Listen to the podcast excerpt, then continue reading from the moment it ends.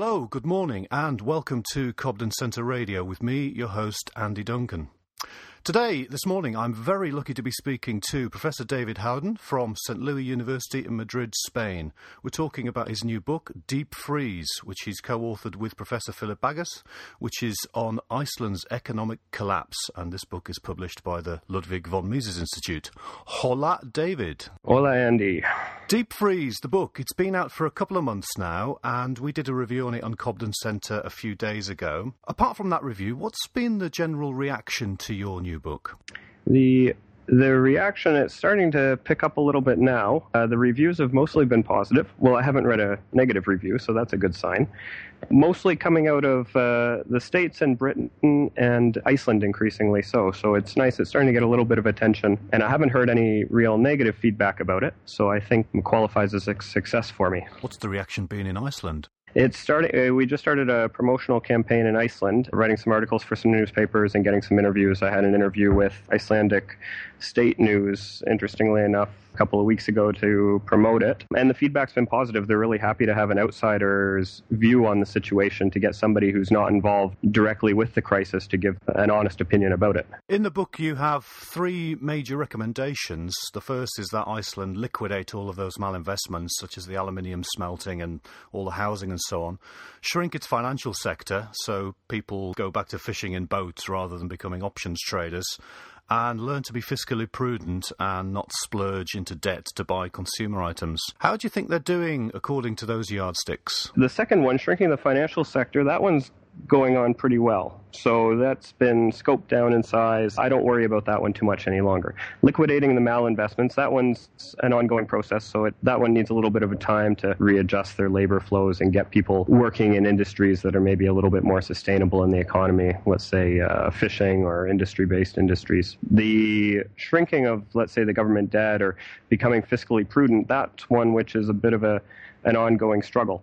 Actually, it's been um, sparked a little bit of a controversy maybe lately. I've been writing quite a bit about how Iceland's been more or less successful in this regard of getting down their government deficit and and getting themselves back on this path toward fiscal sustainability. The numbers, when you look at them, or just when we give a quick look at what the country is doing. It doesn't really seem to be. If you didn't know anything about the situation, I guess you would say you wouldn't you wouldn't think that the government's really making any real efforts to become fiscally sustainable again. So if you look at what happened last year, for example, the government ran a 10% deficit. Debt to GDP, or public debt to GDP, I should say, is well over 100% right now. It's, I think, around 125%. So these numbers seem fairly bad by most everyone's standards. I think the correct way to look at it is to compare it to other countries that were in a similar situation. And by those standards, Iceland really is not doing in that bad a shape as far as being fiscally sustainable. Um, the other thing is to look at the momentum behind the country. So the momentum is that GDP declines that we had, the recession that the country was in, it's starting to abate a little bit. It's still has a shrinking economy, but much more slowly than it did a couple years back. Unemployment is still high by the country's historical standards. It's over 7%, but unemployment again is starting to level off, and we're looking at maybe cusp of this all where we're going to start uh, exiting recession. And I think the, the most important thing when I look at the country is its current account balance. And Philip and I, we, we talked about this a lot in the book the country, just by right of the fact that it had such an overvalued exchange rate, was running a huge current account deficit. It was importing so much more than it was actually exporting, and this was obviously not sustainable for, for the long run. If we look at post collapse, so let's say post 2008 until today, right now the current account is still in a deficit. It's uh, about $50 million in deficit, which is really not that big for the economy, and it's about 10 times better than it was not even two years ago. So I think the path that this economy is taking or the momentum behind it is starting to show signs that it's edging towards recovery. In recent times, the Icelandic government and the IMF have tried a couple of times to try to get the Icelandic people to swallow IMF solutions, but each time they've tried this, the Icelandic people have just turned their noses up at it and just said, no, go away. Do you think the IMF and the Icelandic government are going to stop trying to push these IMF solutions onto Iceland? Yeah, that would be a nice idea. I think Icelanders are fairly resolved in that they don't want the IMF to get in there. I think most countries, or most people who live in countries where the IMF is trying to come into to make some changes, don't want them involved at all.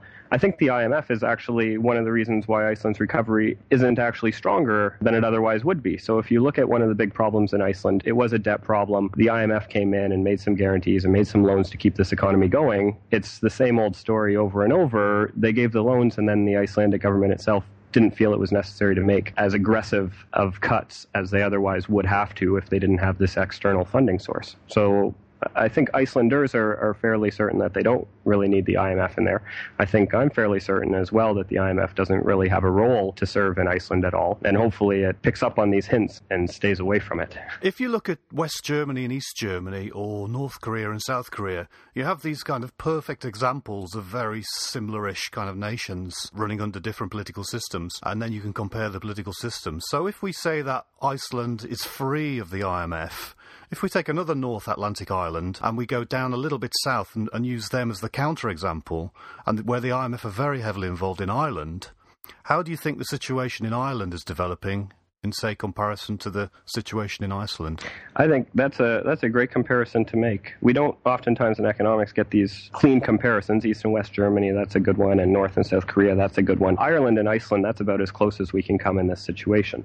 So Ireland sitting there, they have everybody knows that they have a huge problem, and yet at the same time, nobody really wants to admit the truth or or go into some kind of motions that would try to get rid of this problem. So they have a huge public debt problem.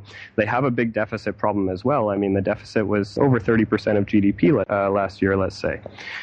And yet, at the same time, everybody realizes that they have this huge spending problem, which is not sustainable in the long run. And nobody wants to come in and say, let's get rid of it, or let's try to pare this down to something that's a little bit more reasonable. So the IMF, the EU, and the ECB step in and give Ireland um, these loans to keep this game going a little bit while longer. And what that does, it might seem to be a good solution at first. Okay, well, they, they have a problem, so we'll loan them some money to keep them going, but it just delays the inevitable. And I've written articles for the Cobden Centre before that specific, specifically touch on this fact that there's no way Ireland can get out from uh, this debt load that it has. There's no way that it can possibly get back on its feet without some kind of debt restructuring, i.e., default by another name or without doing some significant spending cuts. I'm a bit of a secret Max Keiser fan on the sly. I never ever reveal that in public. And I've been watching some Max Keiser documentaries on his uh, website. And he revealed recently that the Irish government is about to start taxing pensions, which absolutely horrified me. What do you think the chances are of other European governments starting to tax their people's pensions, raiding the future to pay for some present government spending? Yeah, I think they're probably pretty high. Uh, I was a little bit surprised actually when I read that Ireland was doing it because I would suspect that most people with money in Ireland and there's still quite a few people left with a lot of money in Ireland, would take this as a clear sign that maybe our savings aren't as safe as they once were, and maybe we should start looking at flowing this money into a, a safer jurisdiction. So I would expect in Ireland anyway that you'd get a capital flow out. In the rest of Europe, I would imagine, especially given that every European country, or at least the vast, vast, vast majority of them, have underfunded public pension schemes that one solution to this would start uh, look at either taxing them more aggressively or even reducing these benefits by law in order to get them more on side. Of course, we needn't worry actually too much because it's only for four years and it's only 2%. And as we know, all temporary small taxes stay small and temporary and they always disappear. if we take our crow and we fly our crow a bit further south over the kind of Bay of Biscay, we get to Portugal. Interesting things happening there. You're very close to them in Madrid there. How's things developing in Portugal at the moment? Uh, Portugal is actually an interesting example. I think it's interesting in the sense that I don't think that this is necessarily such a debt problem. It's more of a flow problem in the sense that they run a huge current account deficit and they don't sell enough goods to finance the consumption that they have. So it's a typical problem, maybe, of just consuming more than you actually have savings to fund. Again, this is the same old case. The IMF and the ECB and the EU went in there uh, within the last month and said, okay, well, we're going to give you about 75 billion euros to keep this going. Okay, well, that would be okay, or that would sustain a government deficit and that would maybe keep the government side of things going a little bit longer. I think in Portugal's case, this is just delaying the inevitable. And what you need to do- correct this actual inevitable is try to get this current account deficit down. And that implies Portugal needs to either stop consuming as much as it is or start exporting or start selling uh, more goods to actually raise cash than it's importing or that it's actually consuming. Now, in Portugal's case, this is a little bit difficult. The biggest export market for Portugal is Spain, and Spain has its its own problems here right now. So if you're looking at increasing your exports to to your neighbors, I don't think Portugal is going to have much success look, looking to its biggest trading partner. That leaves two options. It can either look at some devaluations, internal or external. So on the internal side, maybe Portuguese people could start taking some wage cuts to make them competitive again. On the external side, it would be an exchange rate devaluation. That's not going to happen at all. So I really don't know where Portugal's solution lies. I would tend to think one good solution would be Portuguese people taking nominal wage cuts to make themselves more competitive, but this is painful for them to do, and I don't know if the political will is there to start making these adjustments or to start the will for regular Portuguese people to start recognizing the fact that they need to start making these adjustments. But something has to give in the end, doesn't it? If you keep smashing a hard rock against a hard place, something eventually gives. So do you think it's going to be the wage deflation? I'd be interested to see what's going to give first. It's common tale among all of the European periphery that these countries are just not competitive uh, staying in the euro. The the two solutions either you exit the euro and go back to your national currencies, which would imply a, a necessary devaluation, or you could stay in the euro. You would just have to fix your problem internally, which is these nominal wage cuts or uh, nominal cost reductions. I don't think right now there's the political will to leave the euro on either side of the fence. In, in Europe's core, I don't think the core countries really want to dissolve the union yet, the monetary union. And I don't think on the periphery, as much as there's some countries talking about a possible exit, I don't think there's the will either there to leave the currency union. And then internally, there's very few people who seem to recognize the necessity of, of actual wage cuts. So I, I really would be interested to see which one is going to break because one of these two things has to has to break first. Either we, we reduce our costs internally to make ourselves more competitive, or we change our exchange rate to to get the same effect. We'll just have to watch that space. You mentioned earlier about cash flows and managing cash flows. We'll fly over Spain. We'll be coming back to Spain later. But if we keep flying east now, we eventually hit the Greek kind of peninsula. And there at the moment, the IMF are there in situ with the Greek government trying to do all sorts of things. But the Greek population are much, much more resistant than the Portuguese uh, population seem to be. There sort of seem, seem, to be a cross between Ireland and Iceland going on there, with uh, lots of people refusing to pay for bus tickets and refusing to pay taxes point blank to tax inspectors and so on. How do you think the Greek situation is going to de- develop, given that German people are talking about the Greeks having to give the Germans the Acropolis and other things like islands and various things? They have a real funding problem. There's a problem on the revenue side of things. There's a problem problem on both sides. They have an expenditure problem that they, they don't know how or they don't have the will to reduce their expenses or their expenditures. And at the same side, uh, there's a real revenue problem in that the government can't possibly raise enough money to fund these programs that it has. Okay, great. So again, we have the IMF and the ECB and the, the EU waltzing in and saying, we'll give you loans to sustain this situation. Now there's a lot of talk that maybe in Greece they should start increasing tax rates to try to get government revenues up or to try to get rid of these uh, deficit situations. Well, the, the funny thing in Greece is or in any country, increasing your tax rates, it only really gives you more tax revenue if you can actually collect on your taxes. And Greek people are by and large notoriously difficult to collect your taxes from. The ta- rates of tax evasion are high. There's a huge underground economy, which I would suspect is largely driven by high tax rates that Greek people are trying to avoid by going underground. So if they increase their taxes to try to stimulate this type of revenue, I think what you're going to see is a further drive towards Greek people evading taxes, avoiding them going underground, and then the paradox paradoxical result that you actually end up with less tax revenue. It's actually uh, a textbook example of the the Laffer curve, where we're on the declining slope of it, where you increase tax rates and the government actually ends up with less tax revenue as a result, as more and more people backlash and avoid paying taxes. Greece, at the same time, they're they're pulling these, I would call them idle threats, or I would call it almost maybe a publicity stunt of maybe talking about exiting the monetary union. I think they're starting to make some what I would consider idle threats in the sense that they don't really want to leave the monetary union, but the threat of them leaving is sufficient that the core countries, let's say Germany in particular, would be worried enough of the detrimental consequences for the euro as a common currency that they would maybe start ne- negotiate uh, some concessions on the, the loans that they've made to Greece or start making some type of changes to the, the terms of the loan that they gave them a year ago. Now, let's fly back west again. Before we get to the gates of Heracles, we'll land in Spain. And I was just reading on Mish Shedlock's blog recently that there's a story saying that Spanish tax revenues have just collapsed by 16.8% in the last year. Do you think Spain's going to join the Greek, Irish, Portuguese club. Here's another good example, just like in Greece, when we talk about tax revenues declining in Spain, so Mish reports they're down 17%, uh, let's say year on year. About one year ago, back in June, the Spanish government thought it would be a great idea to increase revenue by increasing uh, the value added tax here. So they increased it from 16 to 18 percent. What's that? Two two percent on 16 is a 12.5 percent increase on your VAT. Uh, and here we see a year later that our total tax revenues are, are collapsing by 17 percent. It's a good case in point that we're in a situation where governments can't solve their revenue problem by by just increasing their their regular revenue streams, which in the Spanish case it was increasing uh, the tax rates.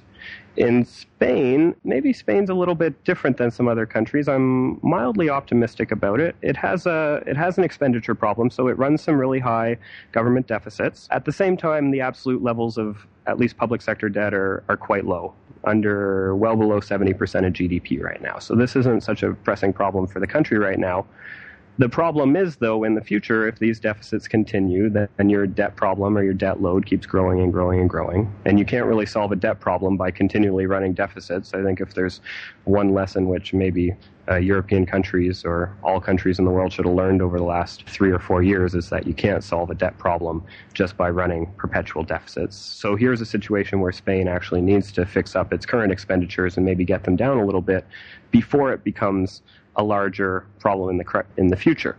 Is Spain's real crisis today is more on the revenue side of things. So there's businesses are declining, GDP is down, unemployment is, depending on the figure that you read, just under or just over 20%. So it's not too hard to see that there's a real crisis going on in Spain, and particularly it's a revenue crisis. They just can't generate any revenues or they can't make any sales.